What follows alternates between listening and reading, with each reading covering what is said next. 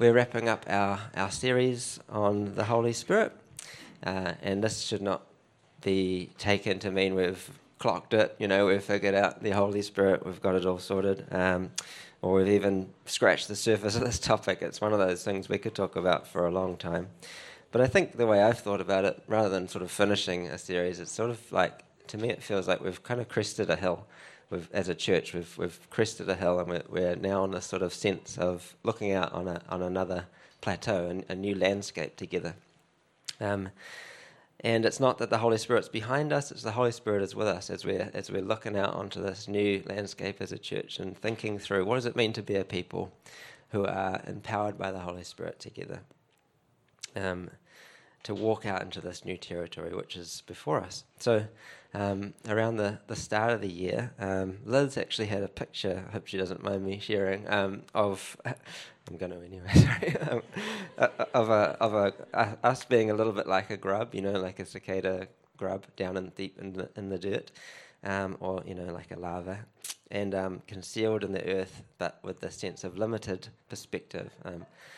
and that God was telling us, you know, there's more, there's a bigger world out there. Um, and I, I, sort of feel like it's almost like that the sense of what is this bigger world that God's calling us into? This, as we, um, as we find our wings and as we find our voice as a church. It's very exciting. Um, you know, we hold these impressions lightly, but it does feel like God's stirring some stuff up for us as a people, which is exciting. So, um, apologies that I'm somewhat stuck on repeat on this topic, um, but whenever I have the privilege of preaching or whenever I have the privilege of writing to you, I, have been banging on about this idea that that um, we need to move beyond an individualistic way of thinking about things like salvation and church and um, the process of, of becoming more like Christ. We need to move beyond individualistic ways of thinking about it, start to think about it in collective ways. Um, because I think that is the rich promise that, that God has for us. The more we can settle into this understanding of an identity as a people, the, the, the bigger this world will get for us as a church. Um, and you know, as I mentioned in the in the e news, Christian life is not just a one-on-one with God, sort of personal, private holiness project. It's um, it's a corporate experience primarily. It's a corporate experience of being empowered together to carry God's name in the world. And none of us can achieve that. None of us have the ability to, to sort of carry God's name in the world alone. We need each other. Um, we need the Spirit and we need deep connections with one another. So that's, uh, that's what's before us. And with that in mind, um, the teaching team, we met and we pondered and we prayed about what, how to follow on from this empowered series, what needed to, you know, what we needed to cover for the season we're in. And we sensed that um, what we really need to talk about is this idea of making things visible, making the Spirit visible. Um, uh, you know, what does it look like for us not to just talk about the Spirit, for, but for the Spirit to be something which is visible in our in our life and in our church as a people? Or to use a different biblical metaphor, what does it look like for urban to be fruitful, to be a place where the fruit is is evident, is on display? Two parts of Scripture um, come into view most prominently with this metaphor of fruitfulness. Um, the first is John 15, which Sarah read out this morning for communion. Um, and the second is Galatians 5 22, 23, the, the fruit of the Spirit. Um, so Paul talks about um, the Spirit bearing fruit in us. And in, and in John 15, it's all about being fruitful in Christ. So if you've been in church for a while, you've probably heard um, the fruit of the Spirit preached about. Maybe I, I have. I've preached on it myself. Um, and um, you may have heard it preached in a way um, that primarily thinks about it in the individual terms. So, how can I become more peaceful? How can I become more loving? How can I become more gentle? Uh, and on and on. And um, or at worst, you know, you've heard it, yeah, like that, almost as a list of behaviors. Like, oh, okay, that's one more thing I have to do. I have to now work on being this, and then I have to work on being that. Uh, it can be quite uh, overwhelming when we approach the fruit of the Spirit in this way as a, as a task list. Um, so we're not going to do it that way. We're, we're, we're, thinking together about this idea of collectively how the, how the Spirit bears fruit in us. What, um, what it would look like for our church to be a picture of Jesus, a, a Jesus shaped, spirit filled community. Um, So that's what we're going to be doing for the next few weeks, next four weeks probably. Um, and that being said, you know, we're not implying that uh, bearing fruit is just a passive process which we don't have an individual part, part to play in, um, w- something which we have no control over. We're not saying that. Um, we're not negating the individual experience of this stuff. We're just scaling it up, if you like. It's the individual plus the, the community. Um, and that will help us to avoid uh, um, sliding into messages of self improvement, which you know your algorithm is much better at than than we are. You know, your algorithm will give you all the self improvement strategies you need um, and more, but you won't get that on Sunday. We're going to be talking about Jesus and what He does rather than what we have to conjure up. So. Let's look at John 15 again, um, in that beautiful image of uh, of abiding in Jesus and bearing fruit. Me clicker is rebelling against me again. Thanks, Lance. Um, but yeah, just before we get to, to John 15, um, I thought we could back up and just give a little context as to what's going on. So, the setting of this famous speech of Jesus is uh, he's at the table at the upper room um, the night before his, his arrest and crucifixion. And Jesus is comforting his disciples in the knowledge that he's about to be taken away from them, um, but that he will go to prepare a place for them. And in the interim, will send the Holy Spirit, who he calls the advocate and the Spirit of truth. So, of the Holy Spirit, Jesus says uh, this He says, The world cannot accept him because it neither sees him nor knows him. But you, you all, so it's in the second person plural, you all know him, for he lives with you all and will be in you all. I will not leave you as orphans, I will come to you. Then he goes on to say, uh, next slide, whoever has my commands and keeps them is the one who loves me. The one who loves me will be loved by my Father and I too will love them and show myself to them. Anyone who loves me will obey my teaching. Anyone who does not love me will not obey my teaching. These words you hear are not my own, they belong to the Father who sent me. All this I have spoken while still with you, but the Advocate, the Holy Spirit, who the Father will send in my name, will teach you all things and will remind you of everything I have said to you. And then he launches into this famous um, metaphor of himself as the vine. It's great. We've got the um, cross here this morning, which has got the vine on it. Um, that's that's I didn't even notice that till now. Um, but yeah, Jesus as the vine and the Father as the gardener. Um, and the disciples as fruit bearing branches. So, as we read, don't forget that this is all in the context of the sending of the Spirit. Who will be the one who will empower this group of disciples to remember everything that Jesus has modeled and taught them so that they may remain in him and in his words.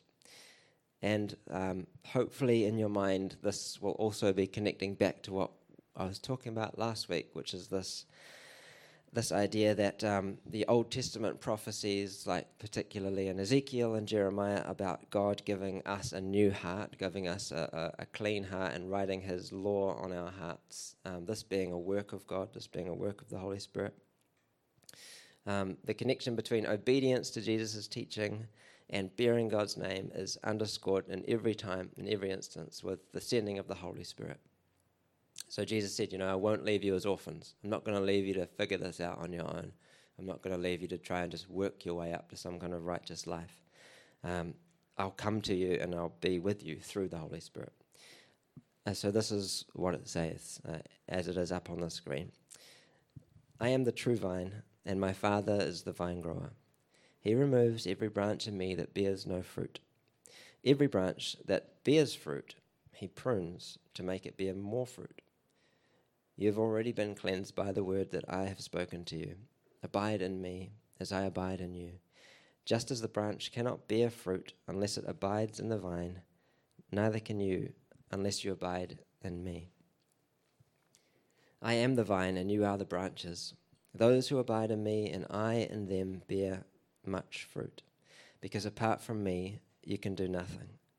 Whoever does not abide in me is thrown away like a branch and withers. Such branches are gathered, thrown into the fire, and burned. If you abide in me and your word and my words abide in you, ask for whatever you wish, and it will be done for you. My Father is glorified by this, that you bear much fruit and become my disciples. As the Father has loved me, so I have loved you.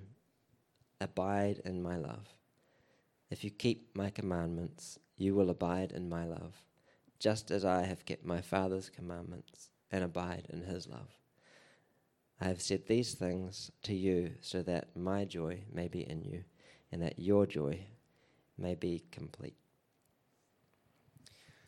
So, quite poetic, isn't it, Jesus? Um, but the most obvious message here is that our faithfulness as a people, oh, thank you, Lance. Our faithfulness as a people um, is a direct outcome of our relationship with Jesus. So Jesus uses this very familiar image of a vine to spark the imagination of his disciples about this reality, about this idea of their identity, their collective identity in him. The vine, um, this sort of carved vine here uh, was um, there was a vine on the temple that that was carved into the side of the doors when people would go in, um, and the the vine was a symbol of Israel in the Old Testament. So, so Jesus wasn't inventing a new image here. Um, the vine was a national emblem of, of Israel, just kind of like the kiwi, maybe uh, might be our, our national national emblem. I'm not sure um, or the eagle, you know, for the Americans when they when you go into an American sort of government building, there's a big eagle on the ground.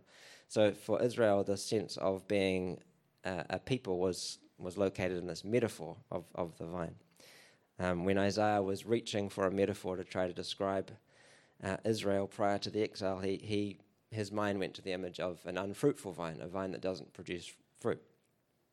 So the disciples wouldn't have missed what Jesus was talking about here.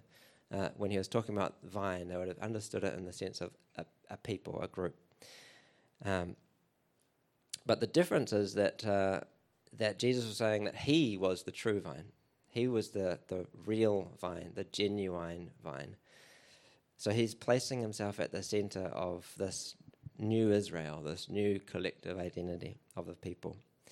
And um, yeah, if I, I, if the disciples were anything like us, which I think they were, they were just ordinary people like us with ordinary minds. Um, you know, I think they had probably encountered various versions of what what was presented to them as true life, as true collective life, um, which looked real and then turned out to be false. Um, and I remember uh, when I first started high school. Um, I don't know if anyone can relate to this, but first started high school in a big high school. I'd come from a little little primary school, and it, I would travel across the city to get to, to this big high school where I knew nobody. So on the first day, it was like, oh, I really need to, I need to make a friend like really fast. I don't want to like get get left out. I don't want to get left behind here. So I was desperate to, to find this group identity. You know, who can I belong to? What which crew can I roll with? What friends can I make? Um, and at the time, I was I was crazy about skateboarding. I think I've got a photo here actually. Yeah, there we go. um, so my strategy uh, was to just be this beacon of skate culture. I had like all the labels. I had the bag. I had the shoes. I had the you know the the skate brands. I was like, I'm a skater. Anyone out there is a skater. You know, like that's that was my strategy to try and attract like-minded people as a as a 12, 13 year old. Um, and it worked. So I, I, found other skateboarders, and we, we kind of had a had an instant crew. And I, I thought, great, you know, I found my found my crew. I'm going to be safe. Um, and I felt, you know, peace and knowing that I wouldn't just be adrift trying to find mates at, at high school on day two or day three. Um, but the culture of that crew was really toxic, you know, uh, as high school groups can be. Um, it was full of bullying and, a sort of picking order strategies and who's the coolest and who's the best. Um, and in the end, it didn't last very long. Our, our 13 year old ringleader got expelled for starting a fight, and the, the group kind of just disbanded at that point. So I, I drifted around for a while and eventually started hanging out with, with good people like, like Matthew uh, and other, other weirdos who liked uh, baby boomer music. And we found our new group collective identity, didn't we? Um, so it's it's very it's very human, is what I'm saying. I'm sure we can all identify with this thing. Maybe even if you came in here this morning, you had that sense of, oh, I need to find someone to talk to. I don't want to be alone. Um, the sense of needing to be plugged in, needing to be plugged into a group. It's very human. Um, we don't really function on our own. We don't last long on our own um, without a group identity. So, but then yeah, like like the skate group, like our identities can some, sometimes be built on very shaky ground, you know, very unstable kind of group identities. So fear, uh, kind of brought that group identity together. It was fear which motivated us to find each other, and it was also fear which kind of essentially poisoned it. Um, and for some people, that's their only experience of group identities. You know, that's how they operate in the world, um, just trying not to be alone. So we can only speculate about the disciples, what their what their experiences were. I don't know if they were into skateboarding, but you know they were into other things. Um, perhaps Simon the Zealot really uh, enjoyed his identity as a radical uh, activist, anti-Roman. Um, perhaps uh, Matthew, the tax collector, reveled in his identity as a um, you know belonging to this brave new Roman Empire and part of the you know the vanguard of of, of progress and um, or maybe he liked teasing his neighbours or whatever it was. Um, Peter, Andrew, James, you know, maybe whatever their group identity was as fishermen, um, maybe their identity was about being good fishermen, being providers for their family, being good business people. Um, whatever the case, Jesus says all of those identities have to have to be put to the side for this this identity. I am the true vine. I am the true source of your identity, your group identity. The exclusive source of true collective life is Jesus, the vine. Um, and what gave him the right to claim that? Well, because Jesus understood himself as uniquely the one who was being tended to by God. It was God who tended to Jesus' life. It was God who, who was um, being reflected through Jesus. So Jesus was saying, If you're with me, you're with the Father. If you're with me, you're seeing the Father. I am the true vine, and my Father is the gardener. I've uh, also had seasons of uh, cultivating a grapevine. I've had three seasons of cultivating a grapevine now. This is our driveway. Uh, the day we moved in, we've pulled out some of the weeds, but um, as you can see, it's a little overgrown. Um, the, one of the first things that I learnt about grapes and pruning grapevines is that you have to deal with the dead wood. So the dead wood is where the is is where the borer starts to get in, and it can it can begin to rot the whole plant. So we've got two grapevines. One of them is almost completely dead because it's full of borer and it's it's just holding on. But because I didn't prune the dead wood, um, so and the other grapevine is this one, which is uh, which is as you can see is thriving out of control. Um, and I've had to learn the second principle of pruning on this grapevine, which has been hard for me because I'm greedy for grapes. And the, the principle is that if you don't cut back the live wood, then all you just get are lots and lots and lots of branches and lots and lots and lots of leaves. Um, so for me, I'm like, oh, I don't want to cut it because uh, you know there could be grapes on this, so I'm just going to leave it a bit. And um, what's happened now is it's gotten so big it's nearly pulled our fence over, and it yeah it didn't give very good grapes. So I'm learning um, about this thing of pruning. Anyway, I think I should have read my Bible because the Bible tells us about, among other things, how to prune grapevines. Jesus says every branch that bears fruit, he prunes to make it bear more fruit. And that that's kind of yeah, that, that wasn't intuitive to me, but it, it's interesting thinking about it in the life of our church, in the life of this sense of being a collective people, right? What would it look like for God to be pruning us, you know, to be pruning the, the fruitful parts of our church so that they would bear more fruit? Um, I don't know the answer. I'm just throwing that out there. Um, what would it look like? What would it look like for him to prune the parts of our church which are, are long dead that just need to be snipped off? And I'm not talking about people. I'm, I'm just saying, like, what's what's God doing? You know, like the, the just to be clear, in case anyone's like, and you know, that metaphor of pruning, it feels uncomfortable, doesn't it? It's like, ooh, I, I don't want to be snipped. Um, but you know, I take comfort in the fact that it's it's it's the father who's the one doing the pruning. It's not us. It's not our responsibility to go around pruning things. It's the father who prunes, and he's a skillful gardener. You know, he he knows what needs to go, when it needs to go, as it needs to go, what needs to stay. All he asks of us is that we remain in him and remain in his words. As it says uh, in verse 10, uh, which is in there somewhere. If you keep my commands, you will remain in my love, just as I have kept my commands and remain in his love. So it's important, you know, to just make sure this is clear that Jesus is not saying we can earn God's love through keeping his commandments. It's not a matter of earning. We know that God's love is uh, comes before us before we do anything for him.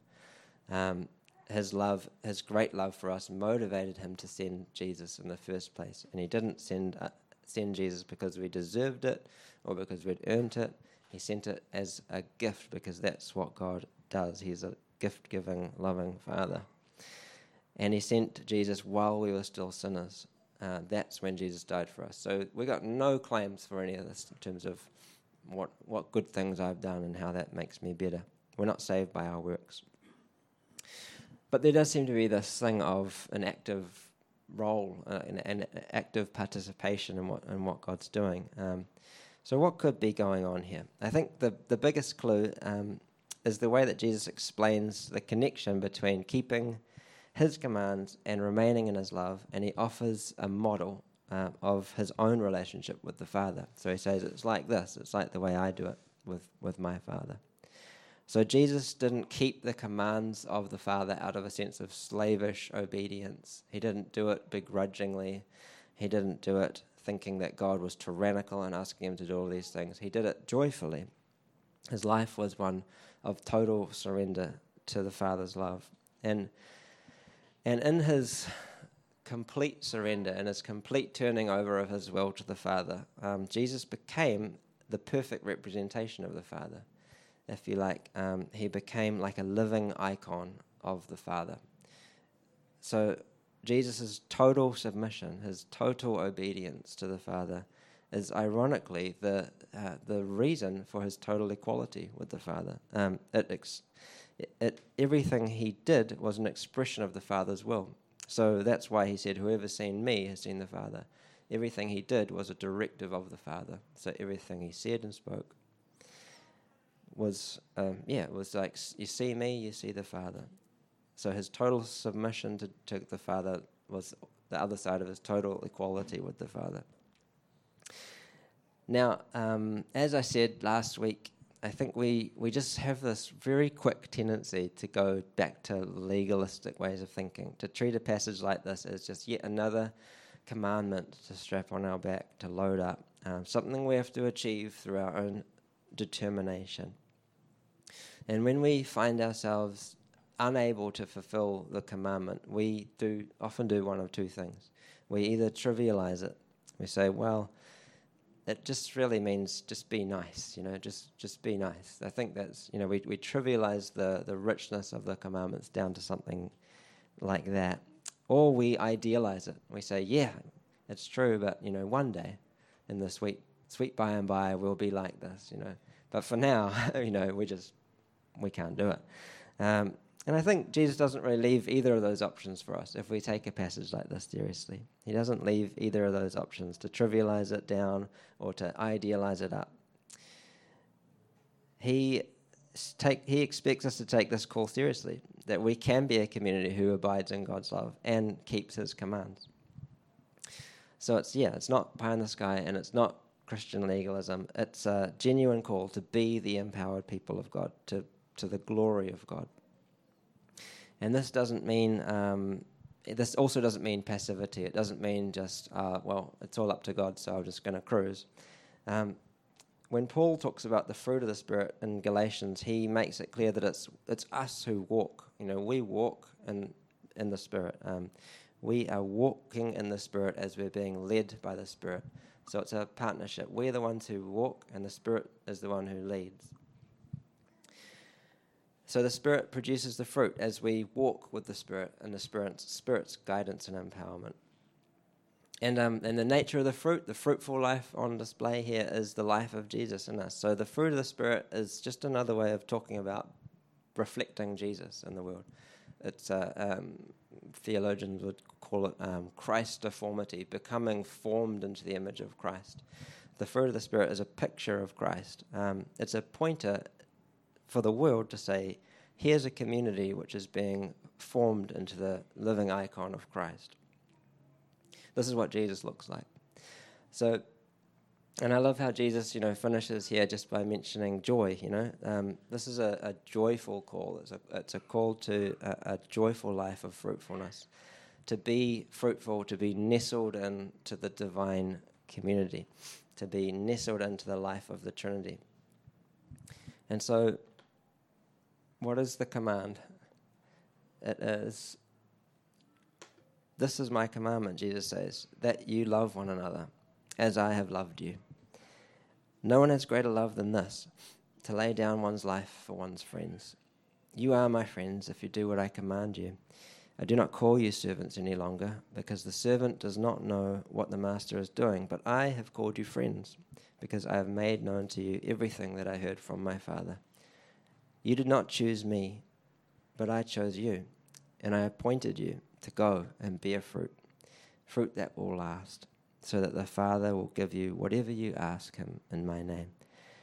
I am giving you these commandments so that you may love one another. So, just as Paul's uh, list in Galatians is headed by love, love is the, the first fruit that he, he lists. So here Jesus sums up the whole the whole body of biblical commandments. He he sums it all up into one commandment to love one another as I have loved you.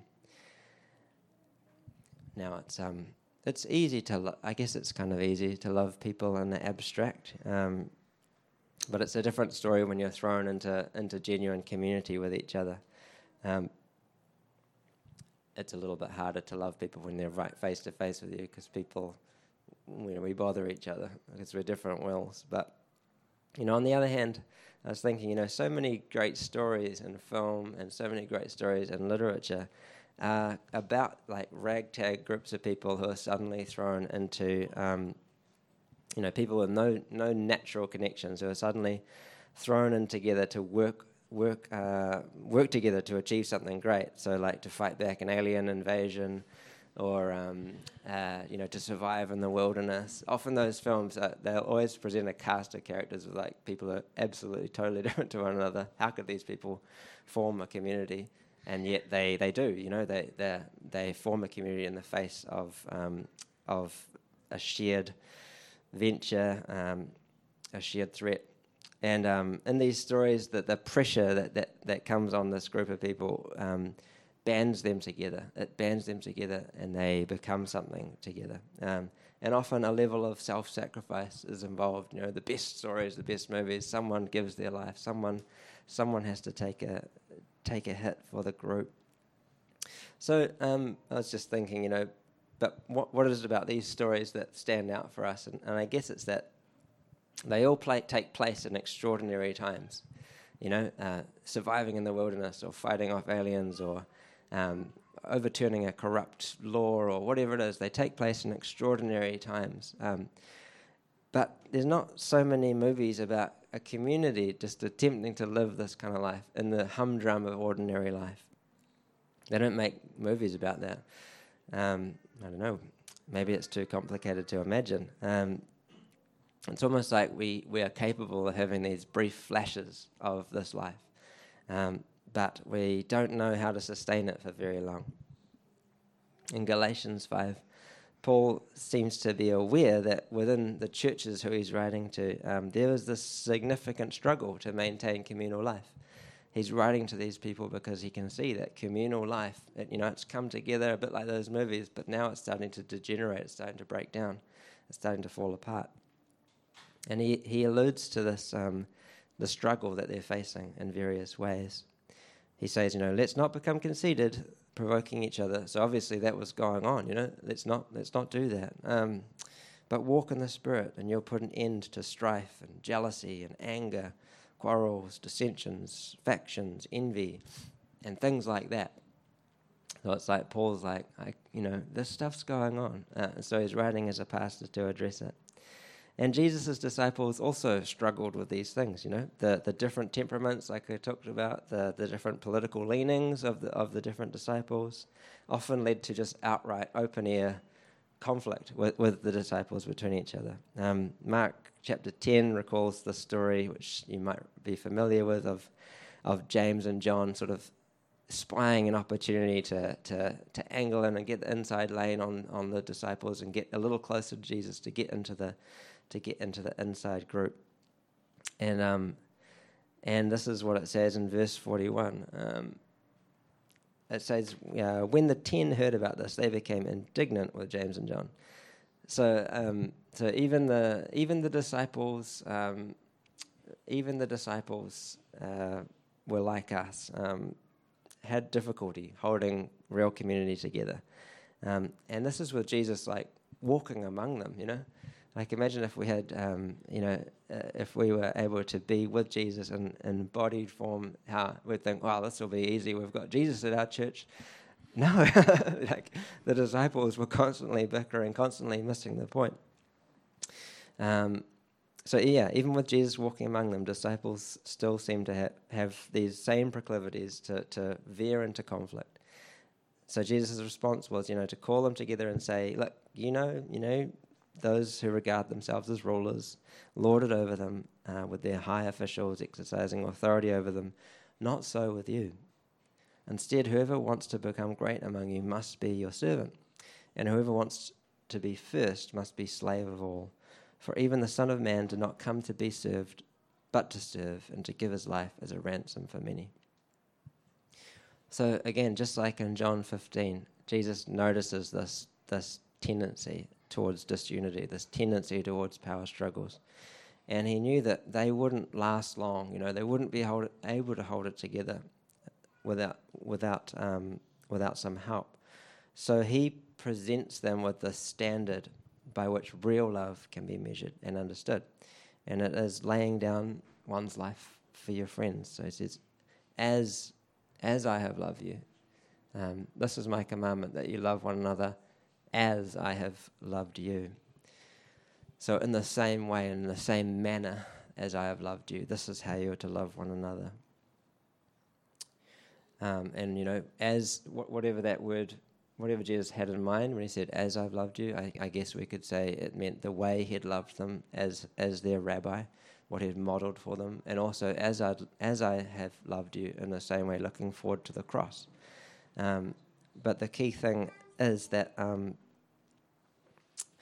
is the kind of love that that Jesus wants to make visible is not abstract or philosophical. It's not about our feelings he's actually given us a, a concrete picture of, of, of what God's love looks like um, and, and what it looks like when God's people love and carry his name and walk in it. And the direct, this kind of love, this kind of radical love, this kind of laying down one's life, this kind of Jesus shaped love, is, is a direct result of our being loved by God. So again, Paul understood this in in a concrete way. You know, he understood that when he wrote to the Romans, you know, the Spirit has poured out, has been poured out into into our hearts. You know, that poured the love of God into his heart, as he says in Romans. Or um, Paul understood himself. He described himself as the as as the one who Jesus had loved. You know, he says, "The one who loved me and gave himself for me. That's the life I now live through through faith." So love, love can only be lived out in the context of other people. It's not a solo pursuit. Um, and Christ-like love can, can only really be lived out in the context of people who we have to lay down our lives for. It's like it's um, in the context of hostility. Ultimately, that's what Christ-like love really looks like. So we have to somehow steer clear of this this, this um, way of thinking about love, which which is presents itself as just all about our feelings for each other, good feelings towards someone or something. You know, I love chocolate. I, I have good feelings about chocolate when I when I see some chocolate on the shelf, or you know, I love this person because I love being with them. They make me feel good. It's actually like uh, kind of inverting what what Christ-like love is really about. Um, the the teach, Jesus' teaching of love is the self-sacrificial thing of, of giving ourselves over to others. So um, when yeah, when we reduce it down to just good feelings, it actually becomes uh, all about really self fulfillment. It becomes I want to be with people who make me feel good. Um, that's not really love. Um, love is about giving, and love is about actions. So how do we do it? This is what I've been on and on about. we we recognize that that we can't do it without being loved by God and being empowered by the Spirit. We need to recognize who we are as God's friends and to draw near to Him. So, we're going to be talking about this for the next four weeks. This is just a little opening it up a little bit to think through. What would it look like for our church to become, uh, to be, to be, to, to have the hallmarks of, of Christ-like love? What would it look like for, for people to be able to walk past and look in here and say, whatever's going on in there, it's a different kind of love than, than anything we've really seen before.